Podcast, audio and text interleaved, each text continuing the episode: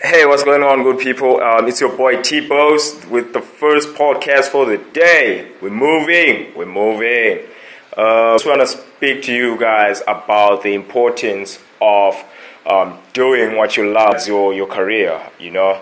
Because we, we, we people that are basically uh, multi skilled, you know, with art, um, music, you know, um, handiwork, and stuff like that, you know, it doesn't matter yes, you might have a job, you might be earning a living, but what is more important is you have to do what you love. You know what I'm saying? You have to do that one thing, or on the side, that one thing that basically wakes you up in the morning and uh, makes you ready to go and crunch it. Even even if the times are tough, you know what I'm saying. That's that's that's very important.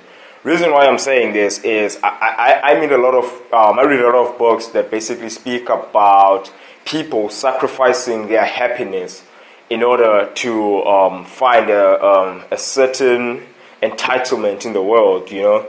They, they don't want to follow their passion because they don't want to be broke for a while up until they get to that point where they are eternally happy and successful in life. So they sacrifice that just to please a few, um, you know, small minded people for the temporary um, um, process.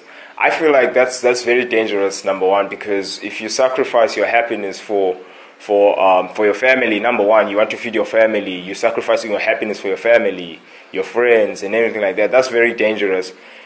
I would say to, to, to you that you basically must go out there, do what um, fills you, you know. Um, try by all means to basically have a vision of yourself when you are 90 years old, if you're going to live that far when you're 90 years old and when you look back at the years that you traveled, what type of, of, of, of reflection or what, what is it that you're going to be happy, happy of? That thing that you tried once and it changed your whole life. You know what I'm saying? Try and find that, you know. I am 21, right? And I, I was blessed enough to have found my passion at a young age because now I know that when I'm 80, I'm going to look back at that year and say that, whoa, that was the best decision I ever made. But it doesn't stop here. There's still more for me to discover. I still have more skills. So does anyone else. You know what I'm saying?